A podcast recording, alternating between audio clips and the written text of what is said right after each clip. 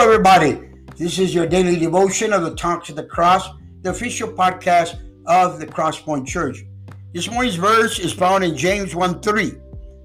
It says, Because you know that the testing of your faith produces perseverance. Once again, James 1 3. Because you know the testing of your faith produces perseverance. What a tremendous verse. It reminds us that our faith is going to be tested.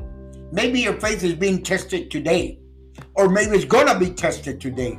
I want to encourage you that don't let your trial, your tribulation, your, your testing of your faith discourage you because it's going to produce perseverance. It's going to give you the stamina to continue, the endurance to continue believing in God because you're going to see God answer your prayers. Let us thank God for His word. We thank you, Lord, for your word this morning as you remind us that our faith is going to be tested, but it's going to produce perseverance in our lives. I ask you to bless my brothers and my sisters. If somebody's faith is being tested right now, we ask you that this word be of encouragement to them, God. We ask you to bless their families, whatever they might be going through, God. Show up for them. In Jesus' name we pray. Amen.